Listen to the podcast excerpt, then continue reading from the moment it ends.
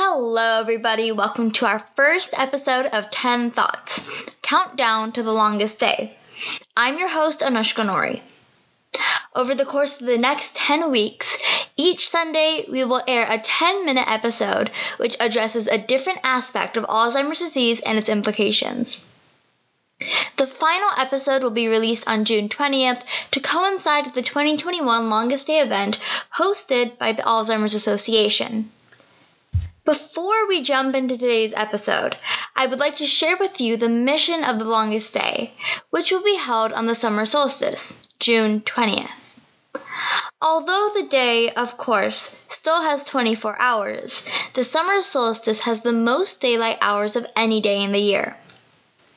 Hence, the Alzheimer's Association has chosen June 20th to honor those living with Alzheimer's and their caregivers, for whom every day is the longest day.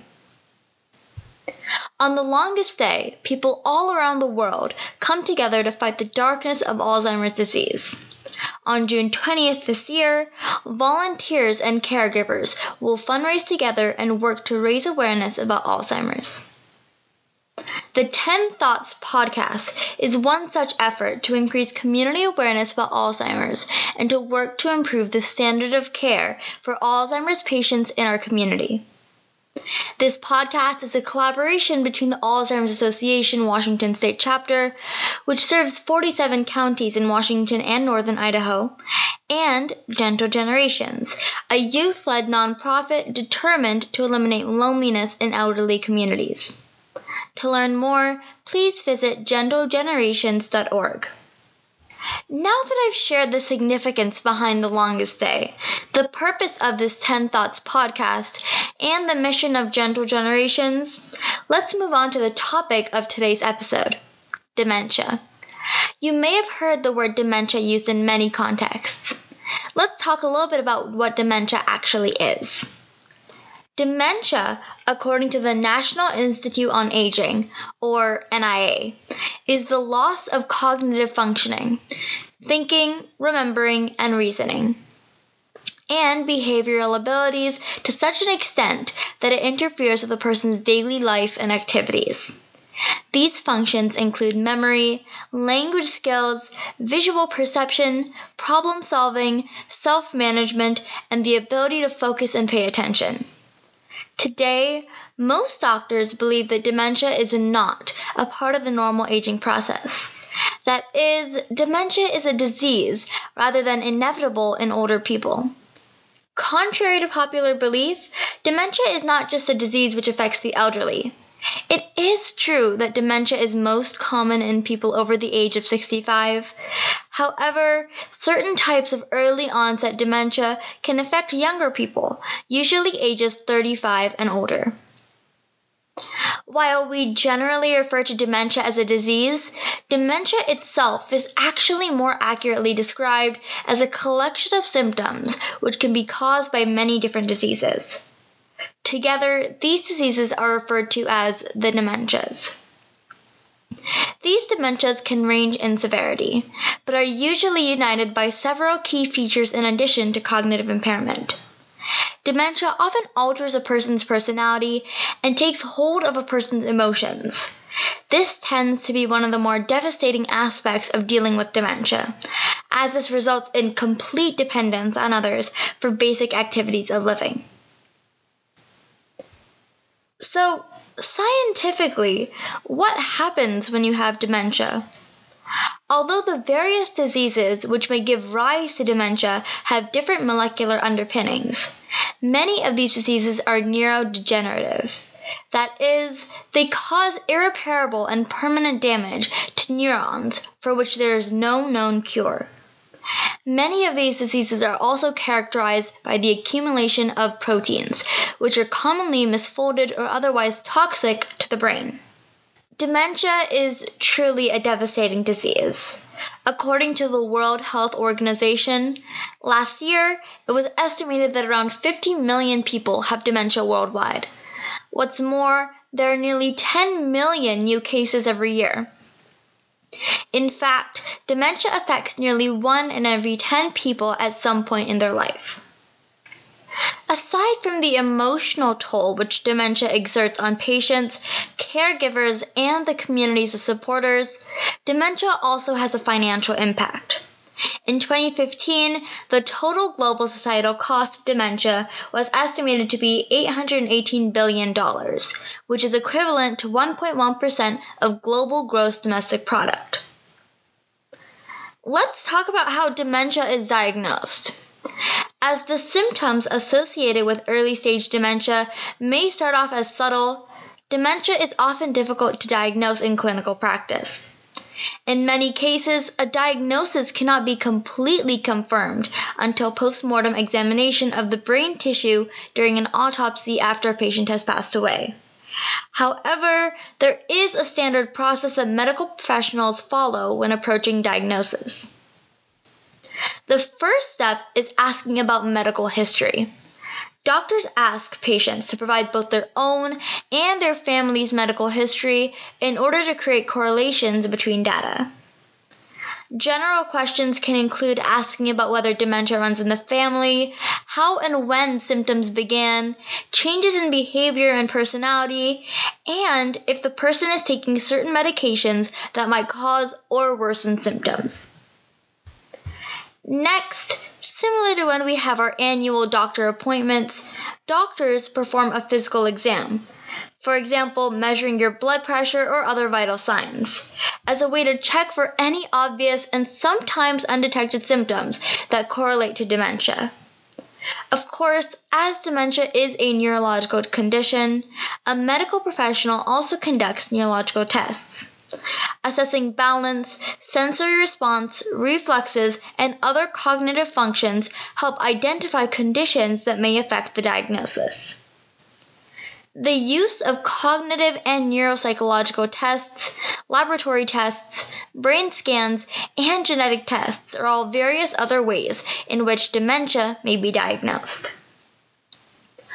Also, to ensure that the diagnosis of dementia is not confused with another disease, doctors first assess whether a person has an underlying treatable condition that may relate to cognitive difficulties.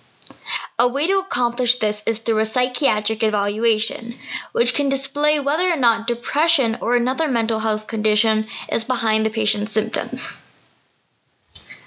Once a patient is diagnosed with dementia, doctors categorize the severity of the disease into mild, moderate, or severe disease, also known as early, mid, and late stage dementia.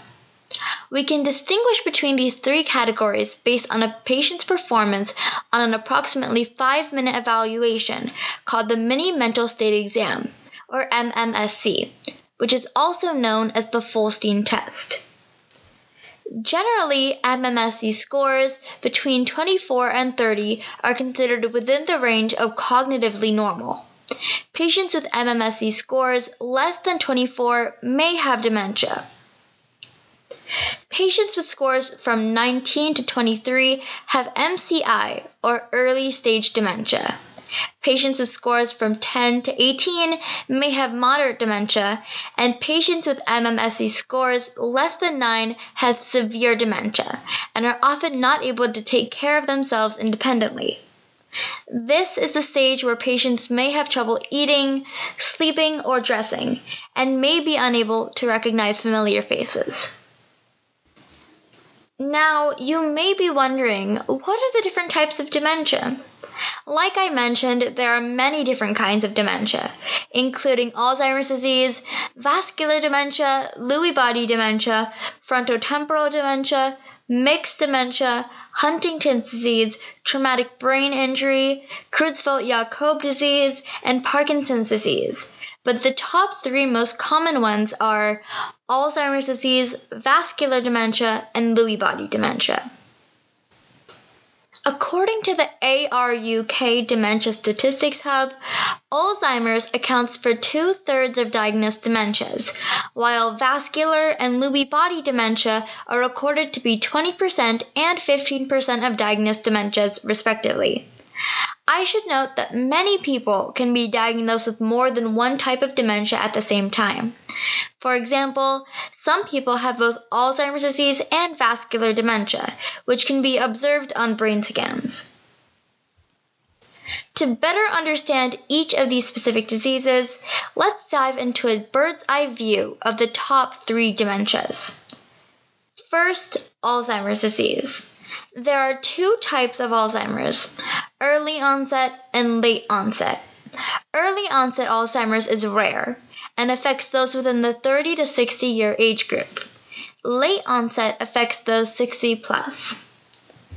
Alzheimer's is well known for the prominent episodic memory loss, which most patients present with. Upon autopsy, the brains of Alzheimer's patients usually feature aggregates of misfolded proteins called beta amyloid and tau. The clumps of beta amyloid outside of the neurons are called senile plaques, while the accumulations of tau inside the neurons are called neurofibrillary tangles. Like other dementias, the effects of Alzheimer's are life changing. More than 6 million Americans have Alzheimer's today. We earnestly hope that by raising awareness through initiatives like our podcast and supporting scientific research on Alzheimer's, we can work to eradicate this horrific disease and better the quality of life for millions of Alzheimer's patients in our nation and around the world. We will discuss both early and late onset Alzheimer's in much greater detail in next week's episode. The next dementia on our list is vascular dementia. The word vascular refers to the blood vessels of the human body. Hence, vascular dementia is a dementia which is caused by a decline in blood flow to the brain.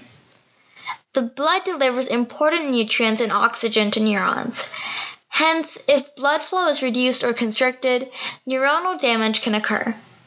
The cognitive impairment in vascular dementia can occur suddenly after a stroke, or can occur more gradually as the effects of multiple small strokes or other vascular defects accumulate in the brain. Vascular dementia, in particular, is diagnosed based on evidence of impaired blood flow to the brain from brain imaging scans, including CT scans and MRI imaging. Like other dementias, vascular dementia shortens the lifespan. Some evidence suggests that patients who have vascular dementia after a stroke may only survive for three years after their stroke. Finally, the last dementia on our list is Lewy body dementia or LBD. Like Alzheimer's, LBD is also a proteinopathy, or a disorder of protein aggregation. In the brains of LBD patients, protein called alpha synuclein aggregates into deposits which are called Lewy bodies or Lewy neurites.